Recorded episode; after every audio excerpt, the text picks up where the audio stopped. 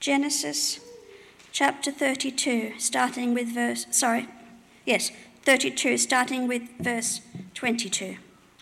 That night, Jacob, Jacob got up and took his two wives, his two maidservants, his eleven sons, and crossed the ford of Jabbok.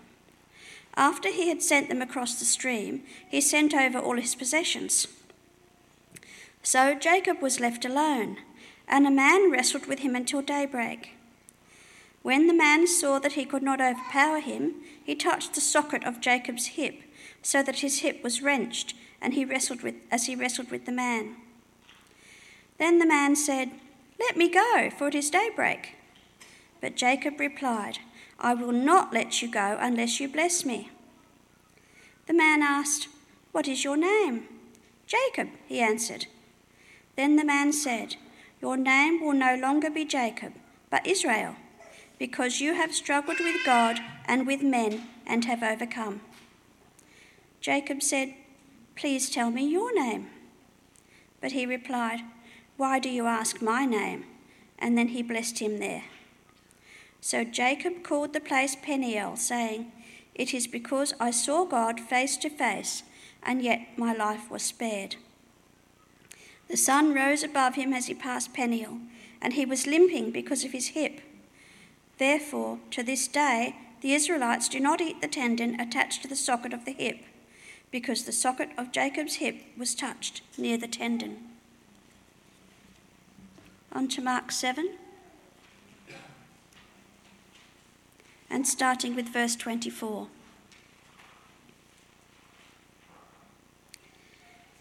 Jesus left that place and went to the vicinity of Tyre.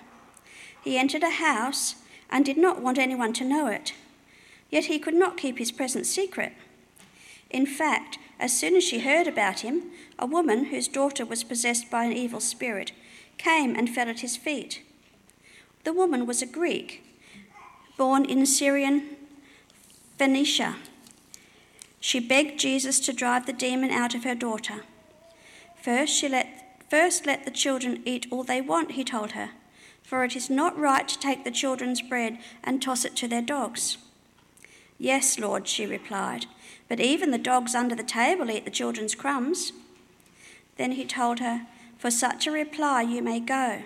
The demon has left your daughter. She went and found the child lying on the bed and the demon gone.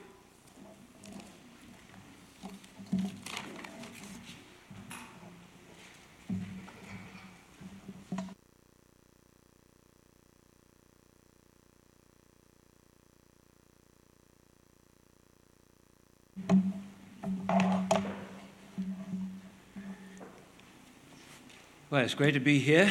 Uh, I think I've only been here once before. I think that was at a conference I don't think I've been here on a Sunday before.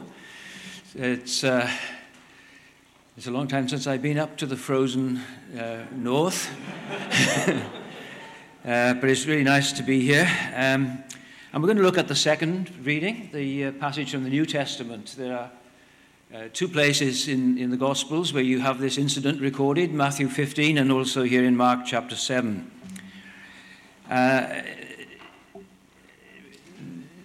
there was a guy called um, uh, Carl Henry, who was the editor of Christianity Today for many years. And I remember reading years ago, reading a, a quote from him. Uh, he said this He said, Some people live all their lives just around the corner from the world of truth. Some people live all their lives just around the corner from the world of truth. Well, that was literally true for this woman. Uh, you notice in verse 26, we're told she is a Greek speaking Syro-Phoenician by birth. Geographically, she lived just outside the borders of Israel, out just outside the promised land. And spiritually, as I hope we'll see this morning, she's not far from the kingdom. She's just round the corner from the world of truth. Now, the trouble is, most of us are quite content to live just round the corner from the world of truth. The truth is sometimes difficult to live with. And we come up with uh, a thousand and one reasons uh, to live round the corner from the world of truth. I wonder perhaps that may be where you are this morning. in church, but not yet in Christ. Perhaps you've been coming to this church for many years, but you're still not really in the faith. Just round the corner. Not totally committed to Jesus yet, just still checking him out, perhaps, after many years. But you haven't come in yet. And my prayer and my hope this morning is that as we look at this testimony of this woman, that it might uh, resonate with you and that the Holy Spirit will work and, and bring you round the corner. You see, what happens here is that uh, what happens when the truth comes round the corner to meet you? Because that's what happened to this woman. Jesus, who is the truth incarnate, walked into this woman's life, and her life was never the same again. And that's what we're going to look at this morning. I think this is probably one of the only occasions, I think it's one of the only occasions I can think of right now, at the moment anyway, where Jesus stepped outside the promised land. I know he went through Samaria, but uh, I think this is the only time when we find him in Gentile territory. and there are three things I want you to see this morning. Uh, first of all, I want you to see a divine appointment, and then uh, an awkward, a very awkward conversation, and then um, an amazing outcome. So let's look at those three things this morning. What is Jesus doing outside uh, the promised land? Why does Jesus leave the promised land for pagan land? What's he doing here in Gentile territory? Uh, some of the commentators suggest that he's taking a well earned break. Uh, we know if you read, if you've read Mark's Gospel, you'll know that uh, constantly he's trying to get away from the crowds. They're, they're, uh, ever since chapter 6, um, the crowds keep catching up with him, clamoring for him to perform miracles. And uh, every time he tries to get a bit of a break, the crowds turn up again on the doorstep. And in this chapter, in chapter 7 of Mark's Gospel, he's just uh, had a rather heated exchange with the religious teachers. Uh, and so some of the commentators suggest now he's just trying to get away for a, you know, a well earned break. He steps over the border to take time out. And, and that would probably explain the, uh, the tetchiness. I don't know if that's a, a word we use in Australia. It's, it's a, perhaps it's a Welsh word, I don't know.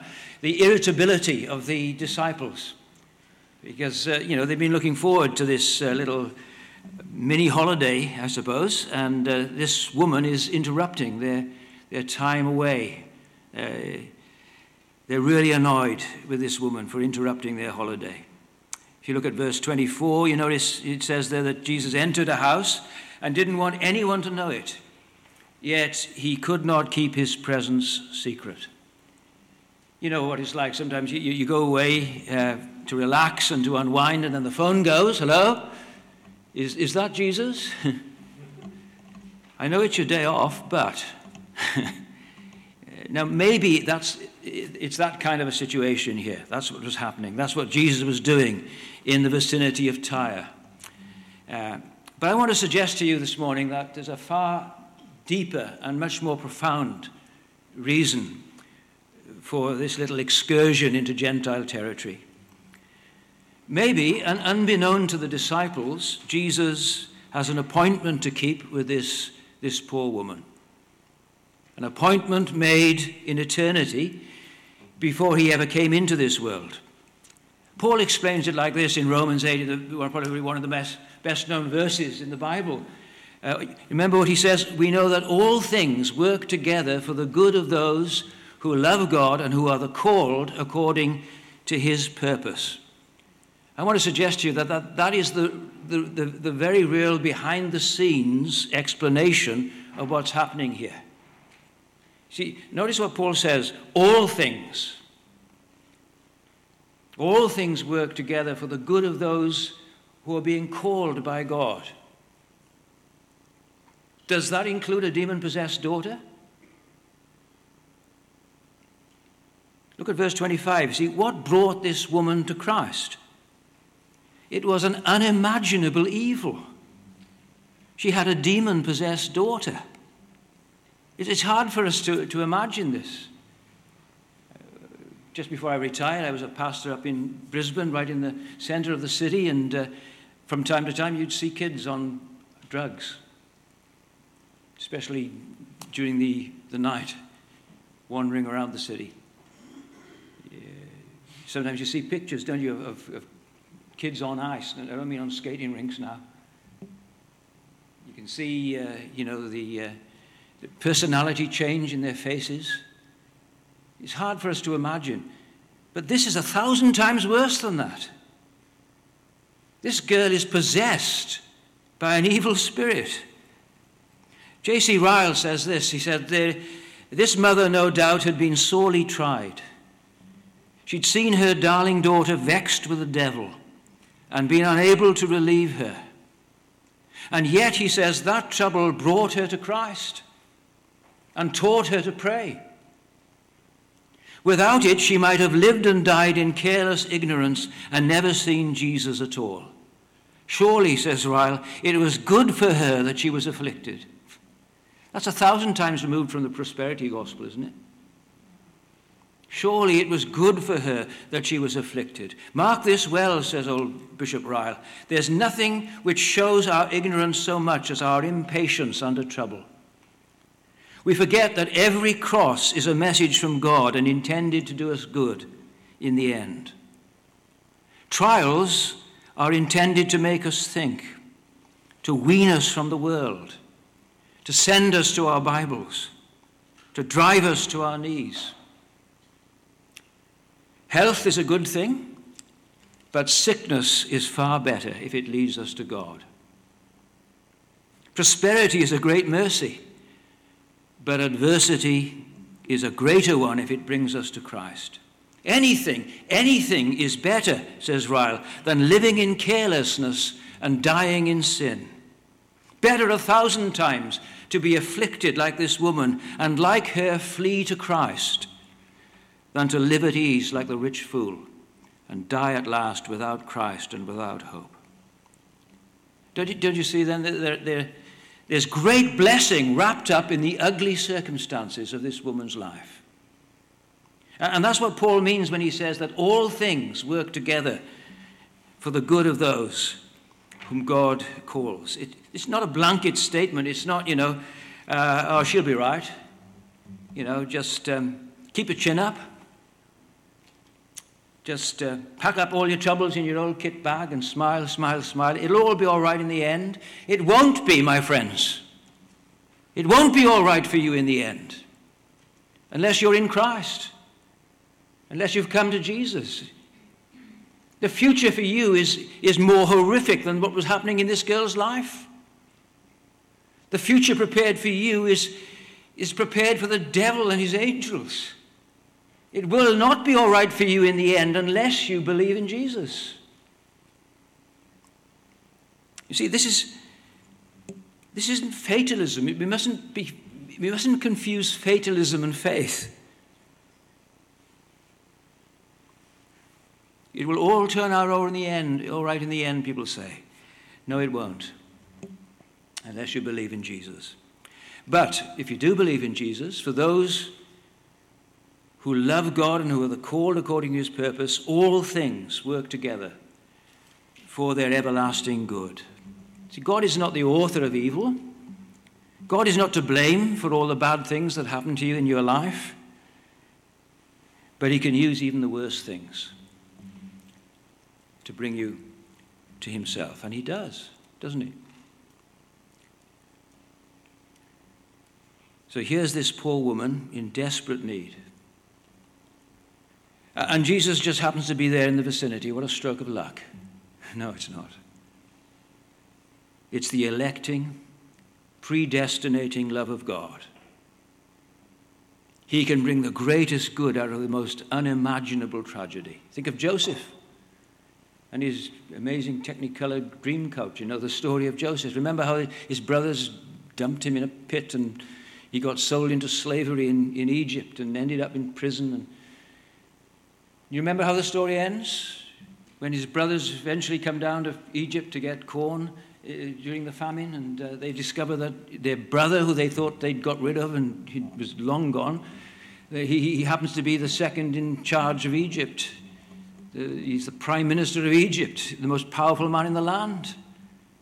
And you remember what, uh, what Joseph says to them when he reveals himself to them? He says, You meant it for evil. He doesn't let them off the hook.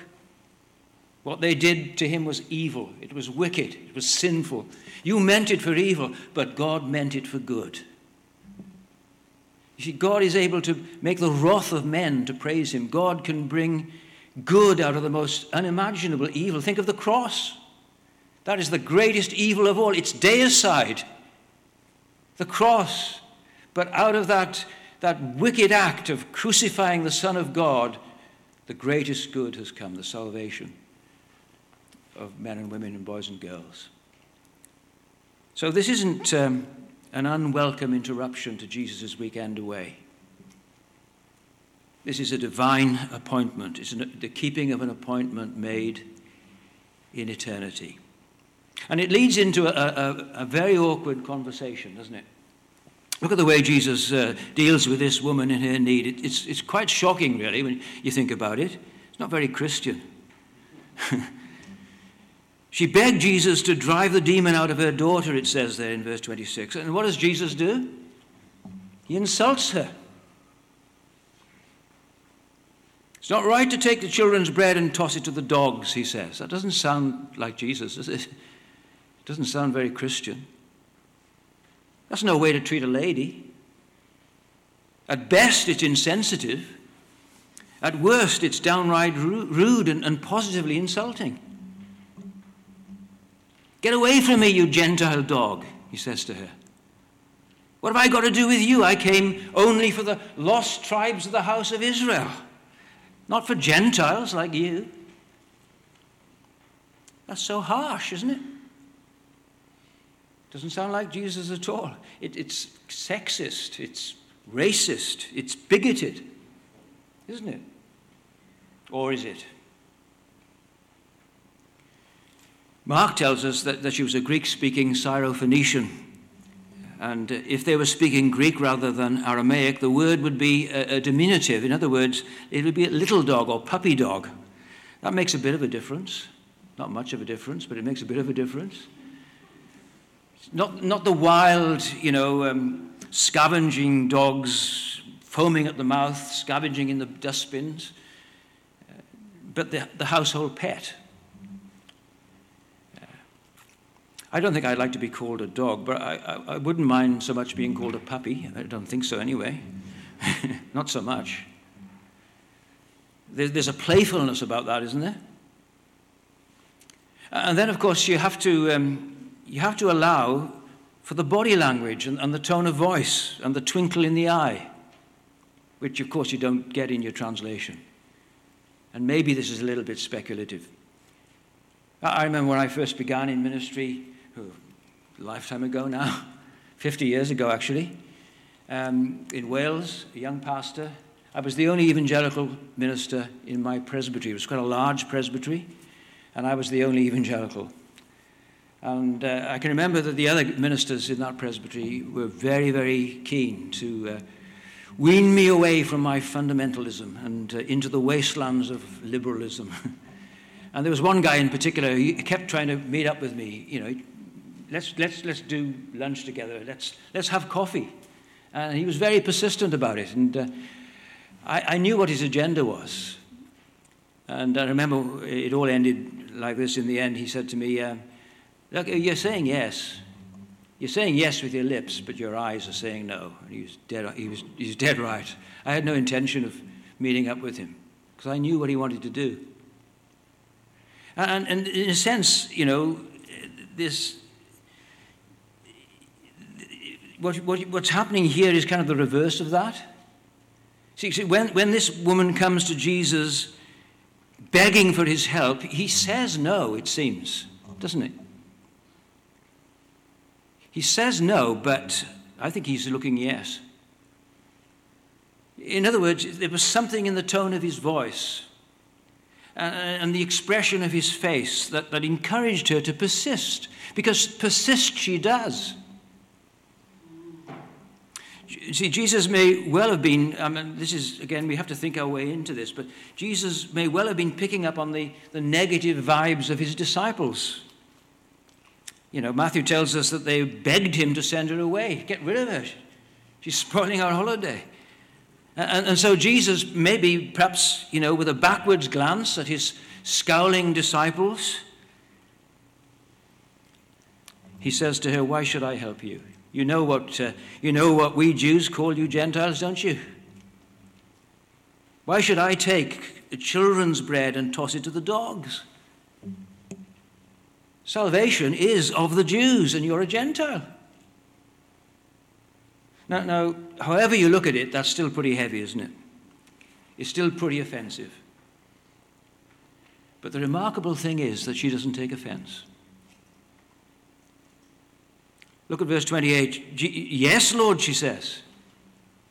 But, but even the dogs under the table eat the children's crumbs. You see, this is so important. She doesn't argue with Jesus, she agrees with him. She accepts what Jesus say, says. She doesn't say, but, but Lord, that's not fair. I didn't ask to be born a Gentile. I didn't ask to be born and brought up outside of Israel. Anyway, why should the Jews have all the privileges? No. Yes, Lord, she says. Whatever arrangements you make to bring grace into the world, whatever arrangements you, you make to bring grace to sinners is right. No one deserves it. No one deserves even a crumb of your grace, let alone to sit down at the table and feast on it. If you choose a nation to sit at the table, that's grace. And that's the whole story of the Old Testament, isn't it? Why did God choose the Jews? Not because they were bigger or better than anyone else, or more inclined to believe than anyone else. It was pure grace. It was because He decided that He wanted to love them not because of anything in them. Look, if you choose a nation to sit at the table, I've got no quarrel with that. That's grace. And if there's grace going, can I have some? Can't you give a little dog a crumb? That's what she's saying. Do you see? She accepts. She, she accepts God's plan of salvation. Jesus calls it faith. She accepts God's plan of salvation to the Jews first and then to the Gentiles. She doesn't quarrel with that. She acknowledges that the Jews have first bite of the cherry. She accepts that the Jews have first place in the economy of God's grace. She simply asks to be fed on the leftovers. And Jesus says to her, For such a reply, you may go. The demon has left your daughter. And that is an amazing outcome. That's the last point. That is an amazing outcome, isn't it? So don't misunderstand what's happening here. This isn't a, a battle of wits. Jesus isn't saying, You clever woman, you got the better of me there.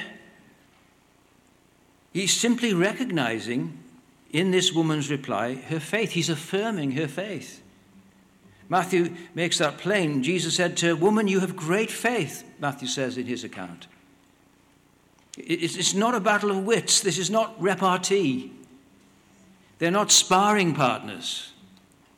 Her, her daughter is possessed. That's not a subject to quip about. There's great suffering here, there's great tragedy here. No, this is faith.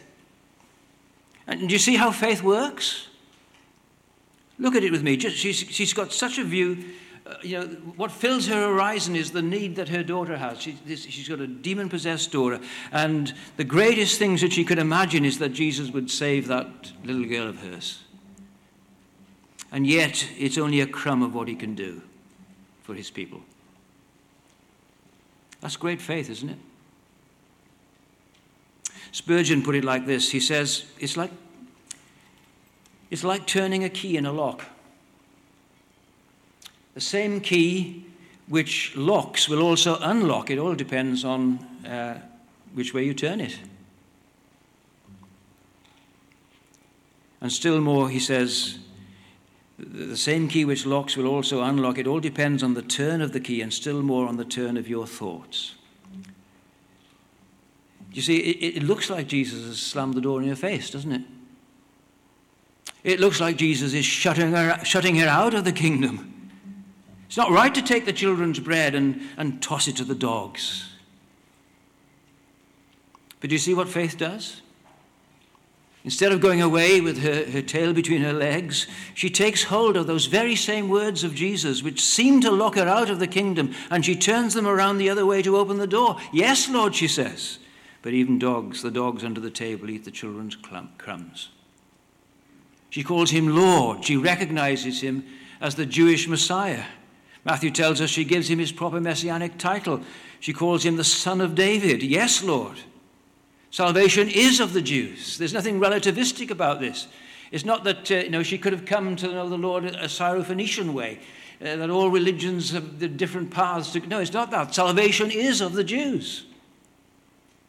They are God's people chosen by Him to bring the knowledge of God to the rest of the world. She acknowledges that. She accepts that. She, you see, what I'm trying to say is this.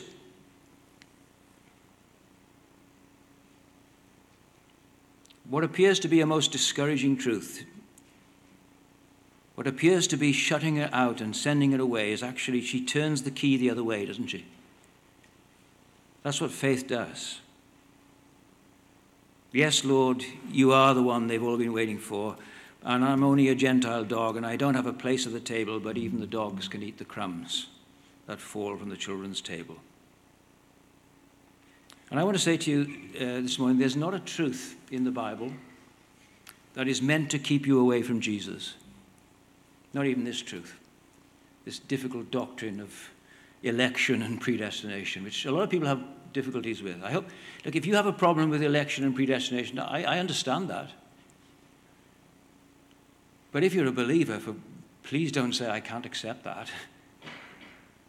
If you're a believer in Jesus, election predestination are Bible words. this is a truth, a great truth that we've got to grapple with. And, and uh, people often, you know, use it as an excuse. Take this doctrine. See, God has chosen the Jews to be his people. They're the children at the table, presently being fed in the economy of God's grace. Yes, Lord, she says. But surely, if you're a God of sovereign electing grace, there must be some left over for me. If I can't sit at the table, at least let me crawl under it. That's faith. See, for, for some people, election is a narrow doctrine. It makes God out to be less than generous, parceling out his grace to the chosen few. Where do you get that idea from? Where do you get the idea that there are only a few people who are chosen? God promised to Abraham that they would be more than can be numbered. This idea of the chosen few, or today the chosen frozen perhaps, this idea, it's not a biblical idea. Faith takes hold of the truth of election. And instead of being discouraged by it or put off by it, faith lays hold of it. She doesn't say, Oh, well, I'm not one of the elect. No, that's unbelief. Faith takes hold of this very same truth and turns it a different way. A God who can elect a whole nation to such privileges will surely have grace enough and to spare for me. See, there's, there's not one doctrine or truth in the Bible that's meant to keep you from coming to Christ. If you think there is, you're reading the Bible the wrong way. It's unbelief that shuts us out and locks up the Bible to us. Faith brings us in, unlocks all the doors, and overcomes all the obstacles. It brings us into the world of truth. And that's what happened here. This woman, this poor woman who'd lived all her life just around the corner, a Gentile by birth, an upbringing, an alien to the commonwealth of Israel, a stranger to the covenants and promises, without hope and without God in the world, now by faith she enters in. She lays hold of Christ and she will not take no for an answer. And isn't that the real irony of this story? That's why Mark places it here back to back with Israel's unbelief. You know what Israel means, don't you? You know where that name comes from. It comes from the passage we read, the Old Testament passage. You, know where that name comes from? Jacob wrestling with God. You remember you know the story of that in the Old Testament? I will not let you go unless you bless me. And God says to him, Your name will no longer be Jacob, twister, deceiver. Your name will no longer be that. Your name, will no longer be Jacob. It'll be Israel. Because you have struggled with God and you have prevailed. Well, if that's what Israel means, this woman is an Israelite, isn't she? A true Israelite. She's wrestled with God and she's prevailed. There's a lovely cheekiness about her faith, isn't there? It's his day off. He's on holiday. The disciples have put a no, uh, do not disturb sign on the door. That doesn't stop her. He's otherwise engaged. He's the Jewish Messiah. He's been sent only to the lost sheep of the house of Israel. That doesn't stop her either. This same Jesus is about to go to the cross and then be raised again on the first day and ascend into heaven and from heaven pour out his Holy Spirit on all flesh. The time of the Gentiles is coming. And she's got her foot in the door. And she's not going to take no for an answer. She's not going anywhere until Jesus gives her what she asks for. And my friends, I want to say to you that's what you must do if you're living around the corner from the world of truth. Don't stay there. Don't just keep coming to church, checking things out, Take hold of Jesus as he's presented to you in the gospel. Don't let him go until he blesses you. Ask, Jesus says. Keep on asking. Seek, keep on seeking. Knock, keep on knocking. All the more so now because now is the now is the age of the Gentiles. Now is the time when the nations are coming in. That's why we send missionaries out. Because now is the time of harvest. Now is the accepted time. Now is the day of salvation. Let's pray. Lord, we do not presume to come to your table, most merciful Lord, trusting in our own goodness, but in your all embracing love and mercy. We're not worthy even to gather up the crumbs from under your table. But it is your nature always to have mercy. And so we pray, Lord, that you would uh, have mercy upon us, upon our friends, our family. We pray, Lord, that we might ever look forward to that day when we will sit down with you and with Abraham and Isaac and the others in the great messianic banquet and celebrate uh, your great salvation. And so we, we praise you and worship you for who you are, the Savior of the world. And we give you thanks in Jesus' name. Amen.